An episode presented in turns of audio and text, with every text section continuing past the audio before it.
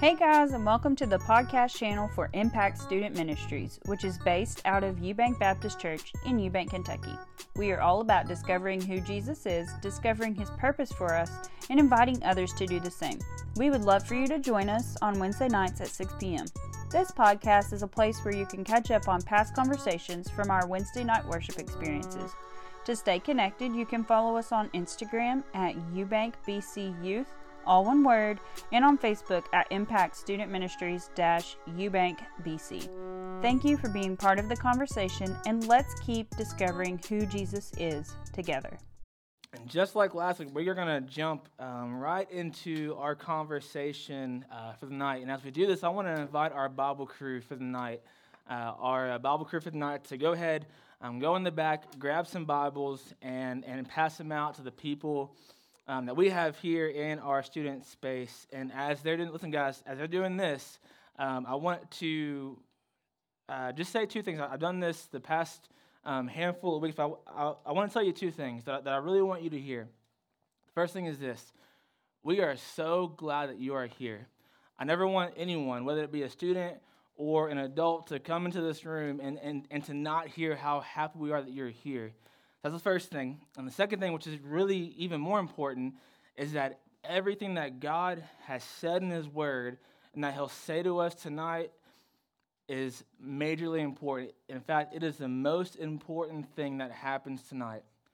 And everything that I say is minorly important, which means that what I say is, is not as important, not even close to as important as it is to what God has said. So that's why we pass out Bibles every single week for people to have their own experience, to have um, the living, active Word of God in their hands. And once you have a Bible in your hands, uh, start making your way to Nehemiah chapter 2. Nehemiah chapter 2.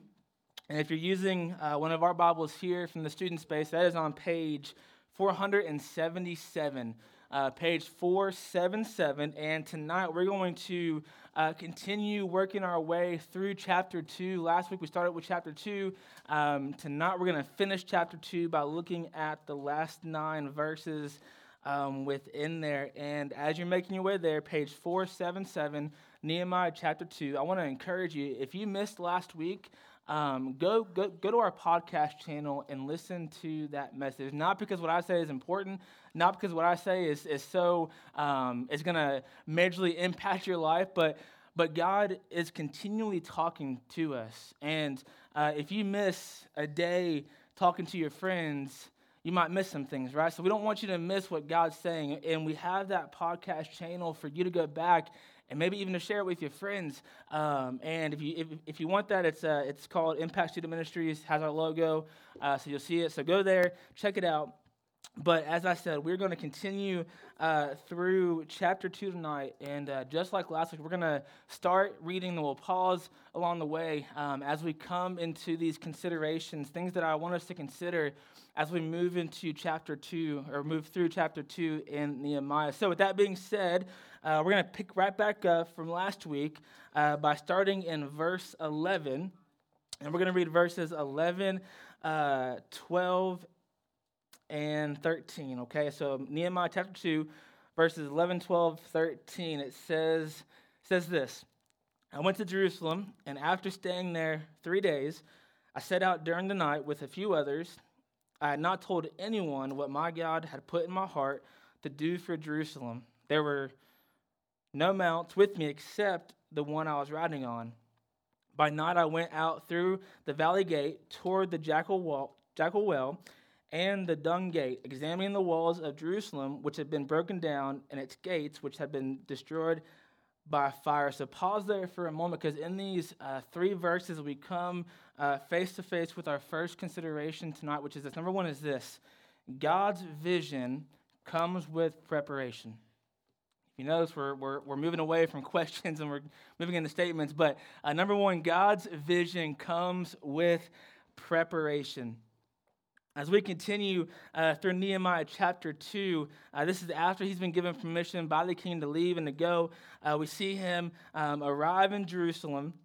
And after being there for three days, Nehemiah takes a few people with him that he trusts and begins to examine the wall that ignited the burden in Nehemiah's heart back in chapter 1. If you remember in chapter 1, he was told, hey man, things back home are not good. And that created a burden inside him, that, that created a, a something inside him that, that he couldn't shake. And so we see this moment, he's, he's, he's finally here, and, he, and he, he begins to go look at the wall there are two things that I don't want us to miss as we uh, just really unpack these first few verses. The first thing is this that he begins to examine the wall at night. Okay? Now, why is this is important? Because during this time, uh, flashlights were not a thing. Okay? They didn't have headlamps, flashlights. So imagine uh, someone coming and say, hey, listen, we're going to go check this building out in the complete darkness of night. Be a little weird, right? because you can see more during the day, right? And so Nehemiah says, hey, listen, let's, let's leave at night. And again, flashlights are not a thing, but they probably have a torch with fire. Um, but let's be honest, a torch with fire um, is not as good as a flashlight, right? If we had just torches of fire in this place, one, it'd be dangerous for all you guys, right? But two, it'd be even darker than this right now, right? Because there's nothing that compares to a good, old fashioned, new batteries flashlight, right? So Nehemiah says, hey, listen, we're going to go outside in the dark and look at this wall and see what's going on. It would be uh, like going frog gigging, frog gigging without a good headlamp or powerful spotlight, right? Without a light, you could land in a bad spot, right? Step in a hole, break your leg, those kind of things. And so Nehemiah's like, hey, listen, let's go outside. It's dark. We can't see anything. But let's go look. Let's, let's go uh, take a walk outside.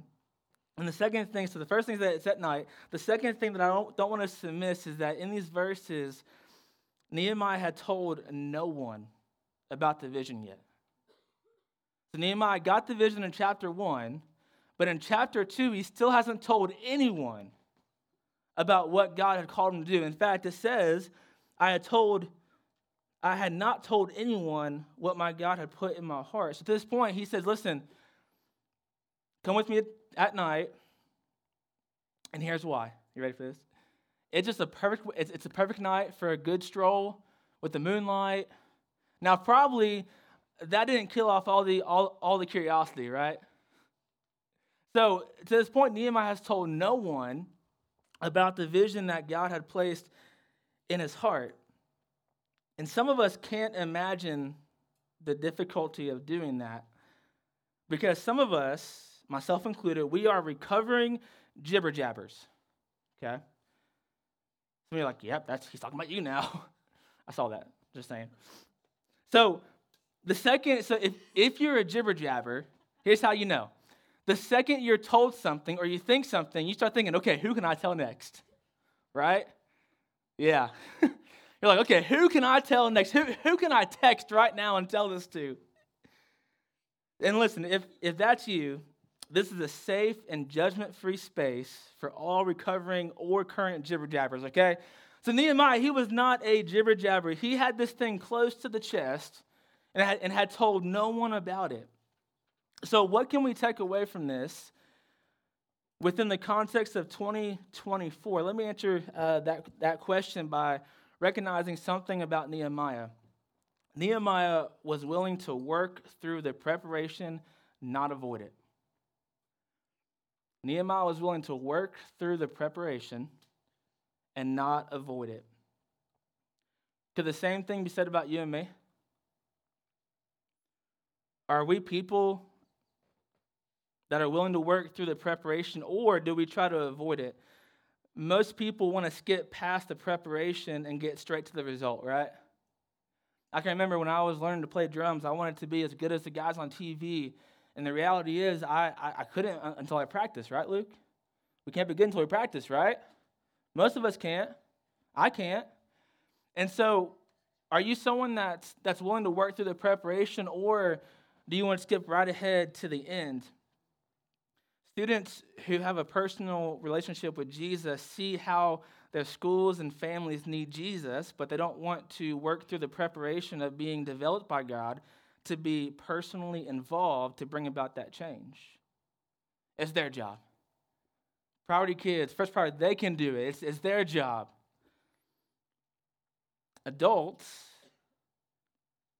adults want to have the perfect the perfect family, the perfect job, but they don't want to work through the preparation in the small moments or seasons of waiting as God prepares them fully to be the to have the perfect family or the perfect job. Listen, I know now when I first started ministry, if I if, if I got what I wanted, man, I would not be here today. Because what I wanted, I was not prepared for. And some of you all want what you're not prepared for. Some of you all want things that you're not ready for. You think you are. Everything says that you are. Your mind says you are. Your friends say you are, but reality is you're not. Christians, let's, let's talk about Christians for a minute, okay? Christians want to experience the full and abundant life promised in John 10 10, right? I've come to give them life and life abundantly. But they don't want to work through the preparation of saying no to themselves every single day and saying yes to God every single day. Right? We, we, we want that full life, right? But we don't want to say no to ourselves. and so we, we don't want to work through the preparation, but yet Nehemiah, he shows us something. Nehemiah's life shows us that a time of preparation is a time to become more aligned with God's vision. This vision that Nehemiah got back in chapter 1, it came from God placing it on his heart. And so when we have this, this moment, this time of preparation, it, it gives us the chance, if, if, we, if we take it, that is, to become, to become more aligned with God's vision that He gives us. So God's vision uh, involves more than just preparation, right? You're like, thank goodness, right? I don't want to go through the work of preparation, but there's more, okay?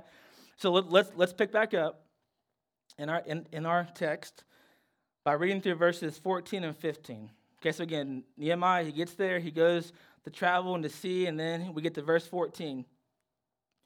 Then I moved on toward the fountain gate and the king's pool, but there was not enough room for my mount to get through. So I went up the valley by night, examining the wall. Finally, I turned back and re entered through the valley gate. So as we continue uh, working through this text, Nehemiah 2, we see uh, that he comes to a roadblock, comes to a moment where he has to decide will I keep going or will I say, well, I tried, didn't see this one coming, I gave all my effort, I tried God, now I'm gonna go back home. So he has to decide well, what, what will I do with this moment? More than likely, he had, he had encountered some rubble from the destroyed wall, and that him and his donkey or whatever he was riding couldn't get through. And we see in verse 15 that he goes a different direction to accomplish the preparation for God's because because he listen Nehemiah knew that until he could tell the people what the vision was, he had to understand the vision first. He had to prepare the vision first. It'd be like me saying, All right, guys, um, here's our next big trip for, for you guys. You ask me questions, well, well where's it at? What's going to happen? And I say, I, I don't know. You'd probably be like, Yes, that's an awesome trip. Your parents are like, No, right? So Nehemiah knew, listen, before I can communicate this to people, I have to know myself what's going on, what, what God has planned through this. So as we think about this moment through the, the context and lens of 2024, I want you to picture a speed bump. Okay? You got got it there? Yeah? Okay. So according to Southern Asphalt Engineering, the main purpose of a speed bump is to slow people down. Shocking news, right? They go on to say that it is strategically placed that can hinder speeding vehicles before crossings, entrances and exits, sharp turns, etc. So another way to put this is slow down or else. Okay? Now this or else, let me just tell you what it is, okay? This or else is that instead of looking as cool as the cars in Fast and Furious, okay? You look more like broke as a joke because your car's in the shop. Yeah, because your car is not meant to speed over the speed bumps, right? Here's the cool thing, or here, here, here's the interesting thing. Well, first, so as, as, as many experienced drivers would say, if you've been driving for more than five minutes, you know this. There are times when the speed bumps we encounter seem more inconvenient than helpful, right? Well, what's going to slow me down? I can't get there fast enough. So it seems more inconvenient than anything else. The same thing can happen to us spiritually. As a Jesus follower, God gives that person a vision with the intention of that person being directly involved. And along the way, that person encounters an, an unexpected problem, an unexpected inconvenience, a speed bump, and they have to decide what will I do next? What if Nehemiah would say, Listen, I tried, I can't get through, I can't see the rest of it, I tried, y'all on your own, I'm going back to my place where, where I was in really good seating, I'm, I'm good, I tried. Like, like, what if Nehemiah would have allowed the excuse to become his God? Some of you guys allow the excuse to become your God. You'd rather serve the excuse You'd rather believe that I can't do this, I can't get through it, I can't make it through, I can't do this, I can't do So you you you make that excuse become your God, but yet God says, listen, just go and I got you.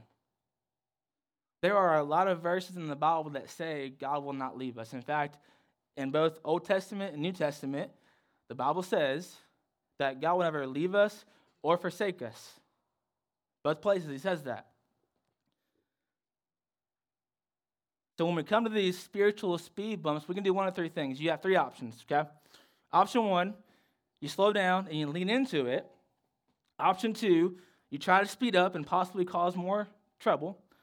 Or you can decide to avoid it and go a different direction. So, what's your typical response? When you come to those moments of, well, didn't see this one coming, Wasn't expecting that one to happen. Wasn't expecting this conversation to happen. What, wasn't expecting this to happen. What, what do you do with that? Do you, do you just let that become who you follow, what you follow, or do you ask God what to do? Because here's a really cool thing. All throughout Nehemiah, he prays a lot. In fact, there is, I believe, 12 chapters in Nehemiah, and there are 13 prayers recorded. So Nehemiah prayed a lot that we know of okay? Because I'm going to guess there, there, there, was more that happened in his life other than Nehemiah. So he, he prayed a lot. As we, again, as we see in verse 15, Nehemiah decided to slow down and lean into the unexpected problem, the inconvenience, and the speed bump. Just like a physical speed bump is meant to slow a vehicle down, a spiritual speed bump is meant to slow us down and keep us aligned with God's vision. Because you know, if you drive over, over a speed bump with your car going 60 miles an hour, your car is going to become messed up. Your, your, your car will not run the same. Your car will not, will not sound the same. Your car will not, will not fulfill its purpose. And the same happens with us. When, when we just rush to the speed bumps, our spiritual speed bumps, if we're not careful, if we can become unaligned with God's will for us. So when it comes to God's vision, there's preparation, but there's one more thing that comes with it that we can see in Nehemiah's life experience so far in these verses. So let's let's finish working through chapter 2 by reading verses we're going we're to jump down to verse 17 because verse 16 just says that again to this point no one knew what Nehemiah was doing. Literally nobody knew. So we're going to jump down to verse 17 and finish it out all the way to verse 20. So Nehemiah 2 verse 17 through 20 says this, "Then I said to them, you see the trouble we're in. Jerusalem lies in ruins, and its gates have been burned with fire. Come, let us rebuild the wall of Jerusalem, and we will no longer be in disgrace. I also told them about the gracious hand of my God on me and what the king has said to me. They replied, Let us start rebuilding. So they began this good work. But when Sanballat, the Horonite, Tobiah, the Ammonite official, and Geshem, the Arab heard about it, they mocked and ridiculed us. What is this you're doing? They asked. Are you, trembl- are, are you rebelling against the king? I answered them by saying, The God of heaven will give us success. We, his servants, will start rebuilding. But as for you, you have no share in Jerusalem or any claim or historic right to it. Since we come to these uh, last couple of verses, uh, we see Nehemiah, he, he, he, gathers the people, he, he finally brings them in. And when I picture this, I, I, I kind of picture him giving a Captain America speech. Now, if you've seen any of the movies, you know that when Captain America gives a speech, it is good, right? Like you're not there, but you're like, I'm ready to go where he's going, right? Like he gives some really good speeches, right? Like I'm ready to give like my everything for him, right? And so Nehemiah gives this Captain America speech, and, it, and, and it's so good that it energizes them and gets them pumped up. Because here's the reality they already knew how bad off they were. This wasn't like a, oh my goodness, we're, we're bad off, really? No, they knew that. But it wasn't until Nehemiah came along and said, hey, listen, guys, you're in rough shape. You need to do something about that. So this speech is so good that he gets them to come behind him. They all, um, they're energized, they're pumped up, and they all become um, a part of this vision that God gave Nehemiah. And the moment they begin to work, the opposition gears back up with even more force and more people. In chapter one, it was just two people, now it's three people. However, Nehemiah was ready for it. Nehemiah was not surprised by the opposition. Nehemiah was not surprised, oh, hey, you're back again? What? No, he knew they were going to come back. So, for a few moments, can we look at this through the, the, lens, the lens of 2024 while also recognizing a few things from this text? In verse 17, Nehemiah challenges the people to take an honest look at where they are and how bad things are. He says, Listen, you guys are in rough shape. Right now, our country, we're, we're known more by disgrace than anything else. It is bad. So Nehemiah says, hey, listen, check, pretty much check yourself before you wreck yourself, okay? Ah, yeah, yeah. See, I know things. I know things. And so Nehemiah says, hey, listen, listen, listen, guys, it's bad. Like, check where you are right now. And let's be honest, that can be a difficult thing to do, can it? Like it's bad enough when like you think, man, things are pretty rough, and it's bad enough when you think, man, I got some stuff going on. But then it gets like worse when your friends who are also messed up, like you say, hey, say, hey, listen, you're not doing good, buddy. Like it's bad when your friends who are messed up just like you, they have their problems, their issues, but they say, hey, listen, you're not doing good. That's tough, right? Does someone want to hear that? Like when you open your Valentine's card today, do you want to read, Dear Dear Luke, you're right there. Dear Luke, you are rough, man. You need some help, dude. Like, no one wants to read that, right? If you read that, you'd be like, all right, it's going down. We're fighting right now, right? But no one wants to hear. It's, it's tough to realize that we are in a bad shape. And when, and when we encounter moments like this, we can again do one of three things. We can lean into it, we can avoid it, or we can hide from it. Adam and Eve, you know who they are, right? First people in the Bible, very beginning of the Bible, very beginning of the time, they hid from their sin. They messed up and they hid, like they, they hid from God. Think about that. They were, they were so far in their sin, they hid from the creator of the universe. You will always lose hide and seek with God, okay? Every time. So they hid from it. And then later on, this guy named Eli, who was a priest, he had some pretty terrible sons that were doing bad things, and he ignored that. He said, Ah, I can't see that, right? So you can hide from it, you can avoid it, or you can do what Nehemiah did. You can encourage yourself to lean into it.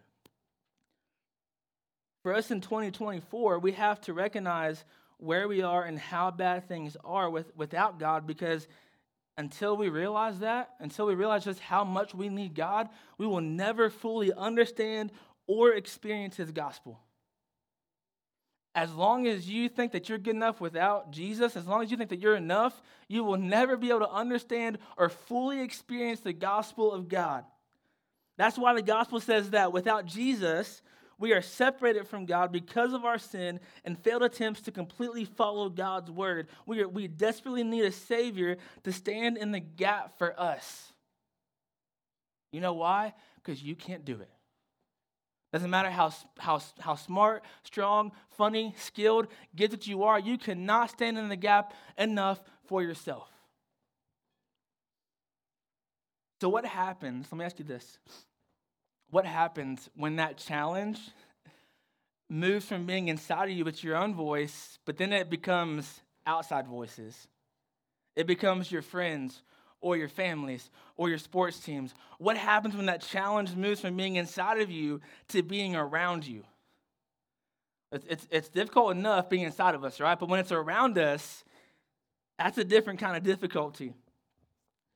In verse 19, we see the challenge come from the people outside and around the exiles. Again, these people say, Hey, listen, what are you doing? And, and later on, and we'll get this, but later on in Nehemiah, they, they go as far as say, Hey, listen, a small fox would walk on that wall and break it. Like, you want to talk about weak? A small fox could break your wall down. And so these people, they, are, they come with full force as much as they possibly have. And listen, it gets much worse as, as the book goes on. Okay, this is like their opening act. Like, they're like, okay, if, if this won't work, wait till later on. then you'll see what's going to happen. There's a good probability, a good possibility that there are people right now in this room, online, maybe listening to the podcast, listening to this conversation, who would say that they are feeling or experiencing challenge. You won't admit it, you won't talk about it, but when you're home by yourself and all, and all your friends are gone, all the social media is gone, all the power's turned off, and it's just you and your heart and your mind, you know, you say, yeah, man, that's not a, that's not a fun place to be for me. That's why I go to my phone so often. That's, that's why I have so many friends around. That, that's why I have so many electronics around because, because that way I can hide from my stuff that's going on. So some of us would say, listen, I'm in that place right now. Whether it be from themselves, yourselves, or from people around you, you feel it. If that's you, can I, can I tell you three words that will drastically change your experience? God is enough. That's all you need. That's all you need. God is enough. It doesn't matter if you are experiencing challenge or difficulty from worry, doubt, peer pressure, grief, loss, anxiety, depression, lust, or whatever else it could possibly be. God is enough. When you say those words, watch what happens. When you say God that God's you're enough and I'm not, watch what the enemy does. Watch him run so quickly from you. Because God is enough. Nehemiah recognized this in verse 18 and verse 20. Go back there, verse 18. I also told them about the gracious hand of my God on me and what the king had said to me. And in verse 20, I answered them by saying, The God of heaven will give us success. So Nehemiah is telling the people that God is the solution and response to the challenge. If you go back to number three, we said that there's going to be challenges. We, have been there, but here's the solution. You ready? God is enough. Pretty simple solution, isn't it? How, how often can we overcomplicate things? All of us, right? For us in 2024, this is why God's gospel says that Jesus is the answer to our sin problem. His death and resurrection finished it. Jesus is the Savior that, I, that we need to stand in the gap for us. He is strong enough. He is powerful enough. He made you. You don't surprise Him. You don't scare Him. And He loves you. He wants to be involved with you. And He will defend for you and fight for you right now if you let Him. So as we end this conversation, can I tell you God's vision and heart for every single person in this uh, that's on this planet, no matter what their story has been or will be? God's vision and heart for every person is that they would personally know Jesus and continually grow with Jesus. Maybe you're here and you've never asked Jesus to begin a relationship with you. You've known about him, you've come to church events and church things, but you've never asked him to begin a relationship with you. You've known about him, but you don't know him personally. You have never acknowledged him as your Savior. Listen, if that's you, I just want you to worry about that tonight. That's it. Don't worry about anything else. Don't worry about what's happening later, after this, dinner. No, just worry about that. If you're not right with Jesus, worry about that because that is the most important thing. That is why we gather here every single Wednesday. As they lead one more song, I'm going to be over here, and I would love to talk with you, pray with you, whatever you want. We'll stay here all night if we have to because I want you to not leave this place without getting it right with Jesus. But maybe, let, let, me talk to the ones who, who know him personally. You've made that decision, you've, you've made that confession, you've been following him for X amount of years, but you haven't been quite as focused on growing with Jesus. Listen, it's possible to know him personally, but not grow with him spiritually. It's possible to know him, to have that relationship, to have that commitment, to, to, to be saved, to go into the waters of baptism, but then to do nothing with that. It's possible. It happens all the time.